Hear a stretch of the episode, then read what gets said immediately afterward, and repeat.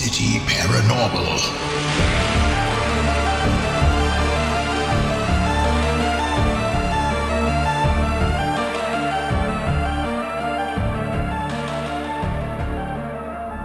This is Woody Watts with Hill City Paranormal, and I am always up for a good story. And one of the best storytellers I know, period, is my father in law.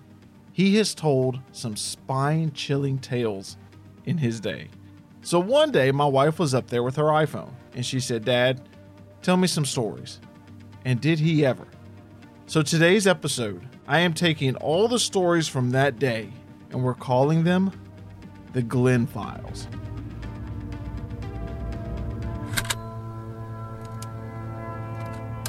you gotta um, go back into the setting. The setting is a um, three bedroom house, and this little hallway leads to the door. Daddy was gone coon hunting, and um, there was a noise at the door. And so Mama thought, well, this might be Daddy coming home. And when she got to the door to open it, this claw came in the door. And this door is six foot tall. The white claws and white fur come into the door. And Mama is pushing against the door to close it. And all of us kids were screaming and hollering, you know. Um, even the, uh, Edith and Betty, our two sisters, were helping Mama push against the door. And I remember the claw scraping down the door. And when it got to the door latch, which was metal, it actually cut the hand of whatever it was and ejected back. And that's when she was able to close the door. And what was, I remember was there was four claw marks, oh, at least a quarter of an inch deep in the inside of the door where it was pulling down on And um, we all gathered back once Mama was able to close the door. Um, and it wasn't about maybe 10, 15 minutes later, Daddy came home. And uh, he noticed his coon dogs were raising Cain outside because they were smelling something that shouldn't have been there. And Daddy was, remember, raising hell at the dogs to be quiet, do this, this, that, and the other. And he came in the house, and we were all in one room, and Mama was telling him what happened. And Daddy, he didn't believe it at first until she said, Let me show you this. And then that's when we walked to the door, and there's some claw marks coming down the door. And Daddy said, My God, I don't know what could have done that. And uh, we don't even know what it was, but it was seven kids and mama pushing against the door, and uh, we were barely able to hold it closed enough to where, and it didn't, when it cut its hand, cut its claw, or whatever it was, when that, you know, the old house has them old metal door latches that's on the inside, and you lock it with a skeleton key. And uh, so that was uh, proof enough, and and that was one of my uh, earlier memories. But uh, with Daddy being a, a sharecropper, we always lived in old, dilapidated homes. Uh, so I mean, you know, when you got newspaper being put on the walls to uh, um, keep the snow from blowing in the house. I laugh at it now, but um, such good memories of um, five of us sleeping in one bed, three pointed one direction, two pointed in the others. So you slept with somebody's foot right up against your head.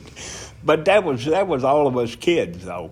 Um, but the um, I wish I could remember all of the other stories. That's where when you get a chance to get all the brothers talking at one time, uh, then that triggers memories.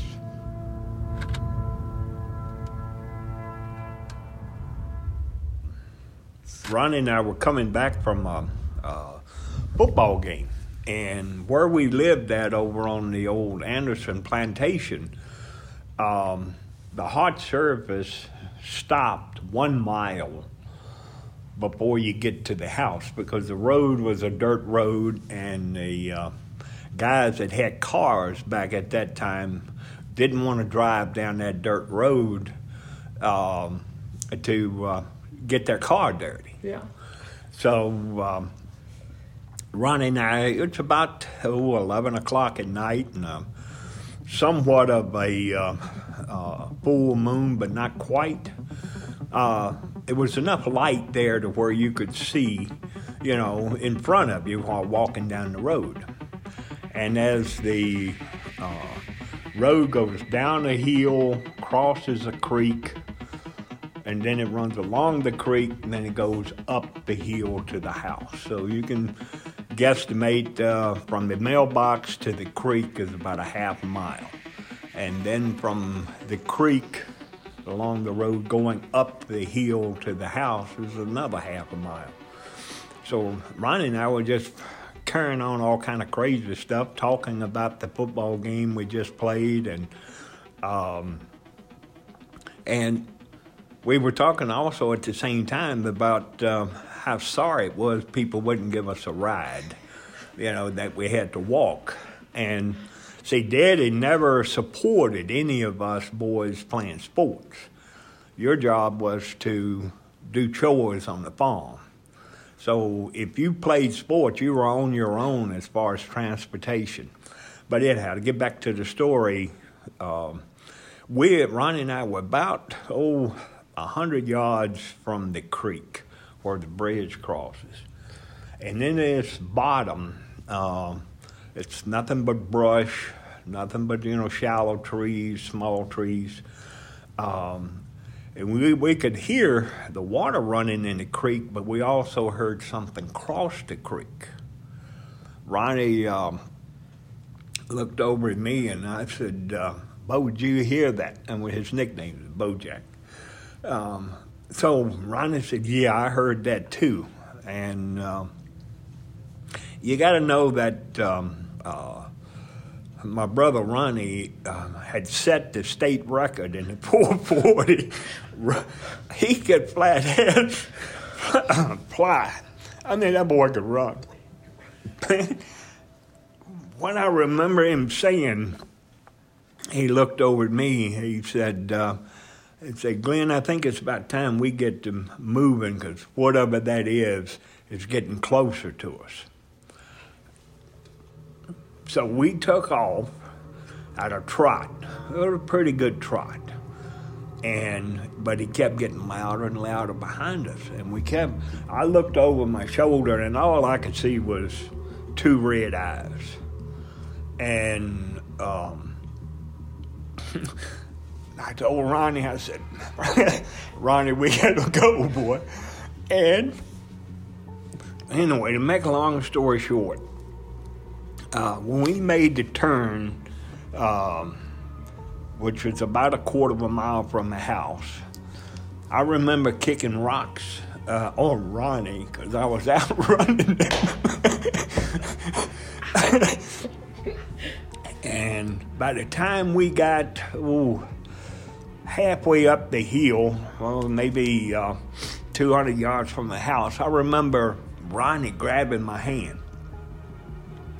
And he was literally pulling me at that time because whatever it was had come mighty close to him because he was behind me.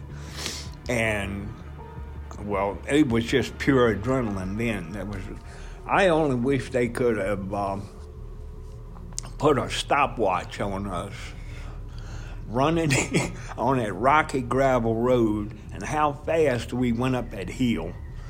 And when there was about eight steps going up from the yard up the steps into the porch, and it's a concrete steps. It has a screen door on it. I remember reaching for the handle of the screen door, opening the screen door, diving into the porch. Ronnie dove in on top of me, and whatever it was broke the screen door, slammed into the screen door right behind Ronnie. Uh, we had made such a commotion about 11:30 that night when it was that Daddy got out of bed and threatened to beat us to death if we didn't stop all of that noise. And we was telling Daddy what was going on, and Daddy said, "Yeah, um, I don't know what it is out there, but he says I've already lost two calves."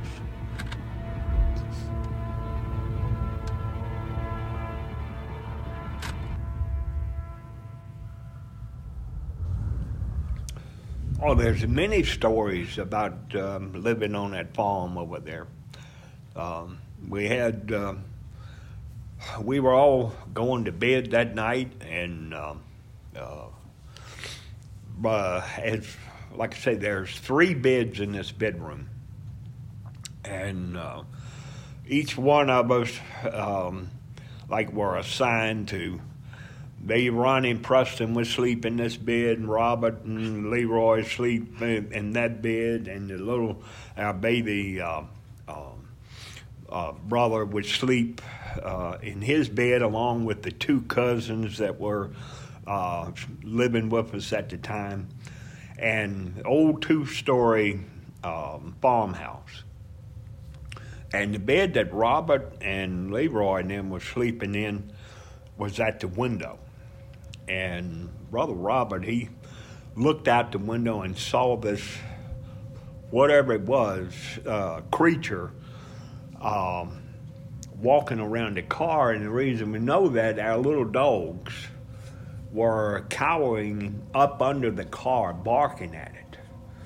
And this thing was stalking the dogs. And um, it was, um, well, to make the story uh, true, um, Robert called in and told Mom and Daddy, who was sleeping in their bedroom, said, uh, Daddy, I'm going to be shooting out the window at this thing that's out there that's trying to kill our dogs. And I heard, uh, I remember Daddy saying, Yeah, go ahead. And unbeknown to us, the gun the rifle that uh, Robin had was a 30-30. We thought he was going to be shooting a 22 or something. Well, anyway, well, he oh, raised the window, stuck the gun out the window, and shot this thing. And that was all, and the dogs quieting down, everything, but we didn't go out there because it was dark.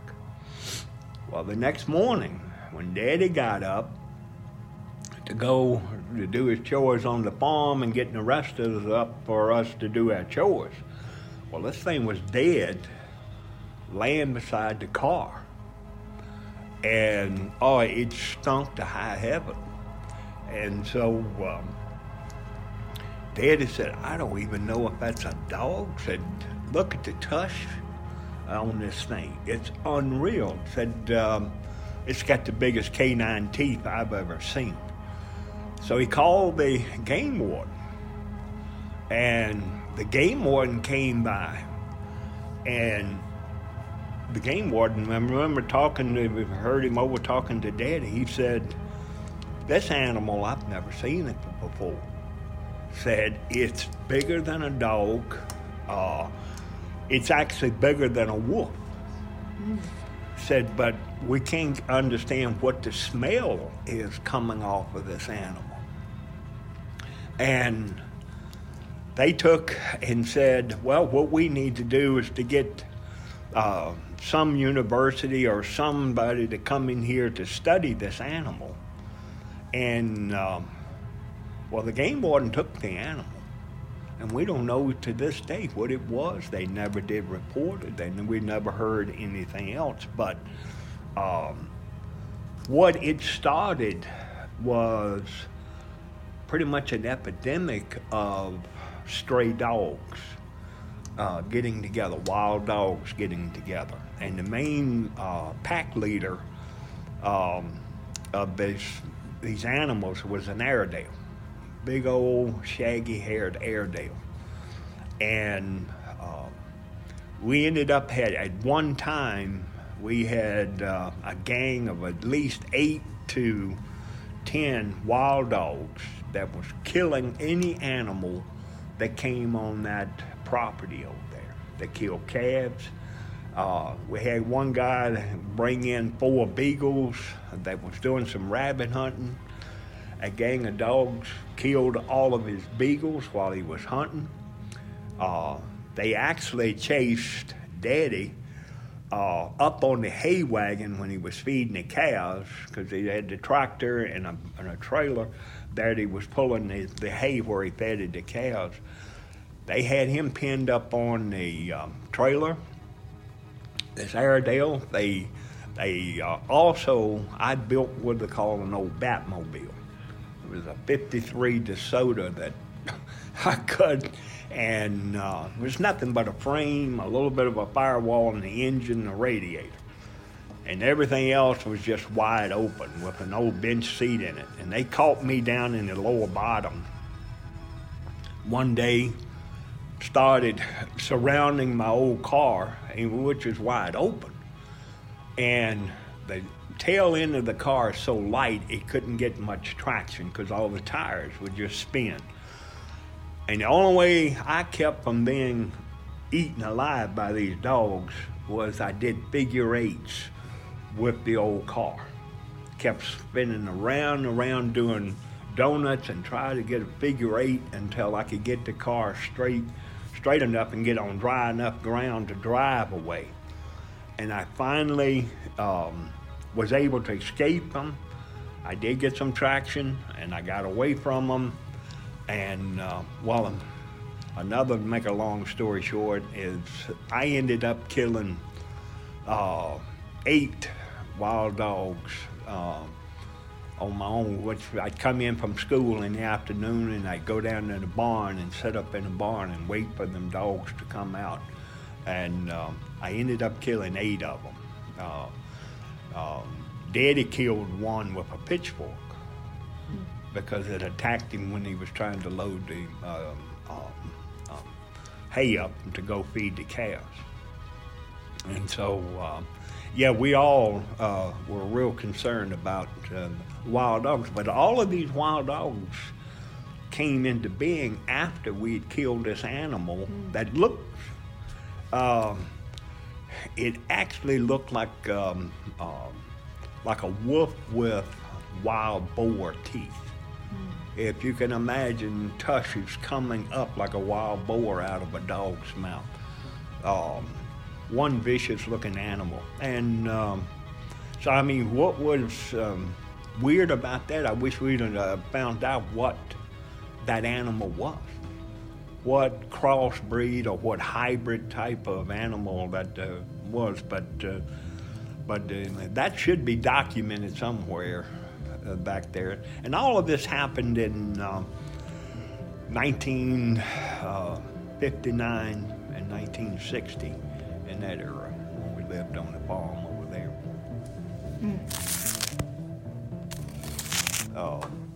living on the same farmhouse, it was. Um, Ronnie and I were there at the house at night, and we were doing our homework. And the way this living room that we lived in, or the dining room rather, uh, Daddy always had the shotguns on deer feet, uh, going up with uh, the wall there, and he hung the shotguns up on, and all of us, you know, took turns using them. Well, I had. Um, I was facing the side door. Ronnie was in front of me. We were both doing our homework. And I looked over Ronnie's shoulder and I saw the doorknob turn. It was turning. And I took and told Ronnie, I said, um, Ronnie, I said, somebody's at the door. And um, he said, what are you talking about? I said, yep, the doorknob's turning. And we see, you could look through the window and you could see all the shotguns hanging on the wall, which was right behind me. And I said, Ronnie, I don't know what it is, but I don't like it. I said, but it's still trying to turn. So I re I got up and reached and got Daddy's um, pump shotgun. I always kept shells in the uh, loading magazine, but none none in the chamber. Well, I ratcheted one in the chamber. When I ratcheted in the chamber, somebody kicked the door. And I drew the gun down. Ronnie jumped to one side, and I heard it take off after because it couldn't break down the door.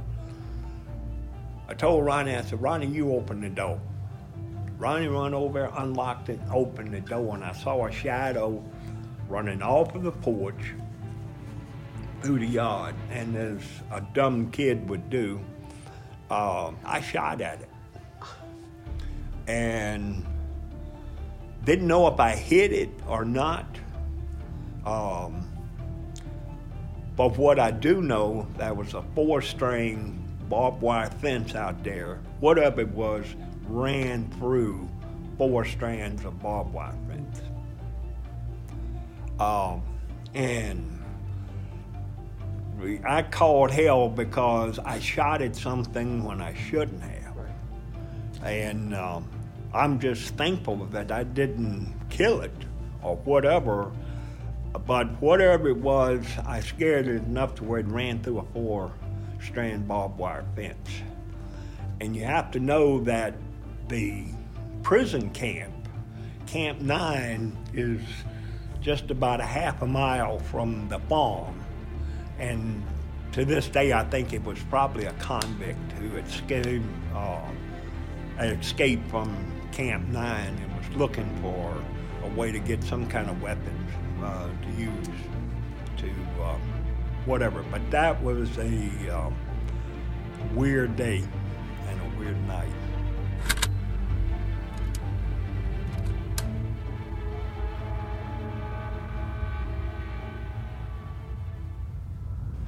Well, the uh, Preston and I, uh, we had went to uh, Fairfax, Virginia, up through Culpeper, Luray. Uh, I mean, uh, um, what's the town outside of uh, Manassas? Warrenton? That's Warrenton, it. yeah. We Warrenton. went through Culpeper, Warrenton, into, but we were coming back, and it was approximately 11:30 at night.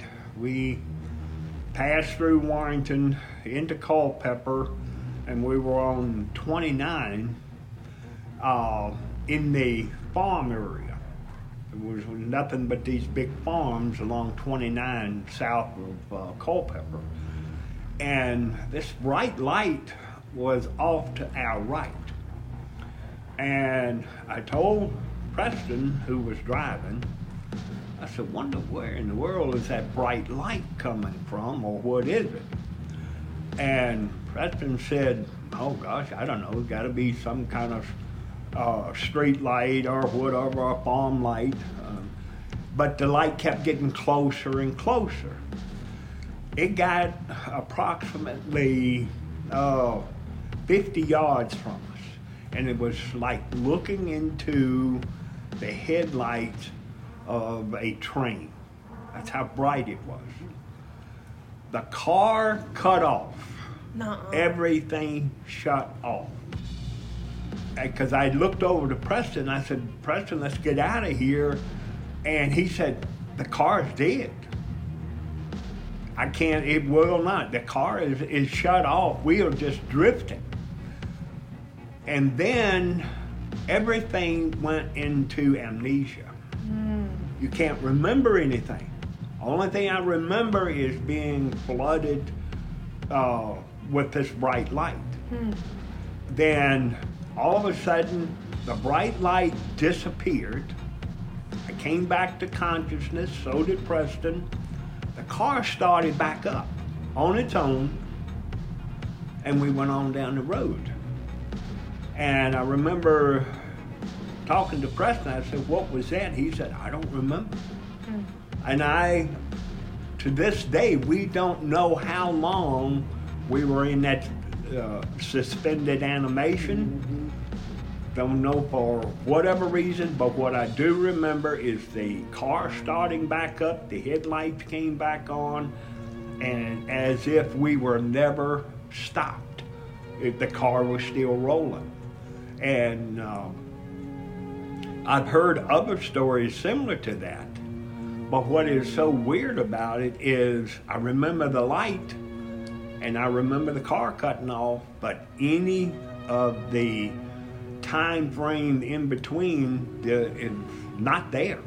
But the memory of the light coming on and going away is is the only solid memory I have without thinking myself, you know, am I making this up? But no, this actually happened. Uh, it was weird. We were in, uh, I think we were in Preston's uh, Barracuda. I remember that car. Yeah, the green Barracuda car. Yep, I remember that. So I, that um, um, that is what is it, 50 or 47 years ago, and it's just like it happened yesterday.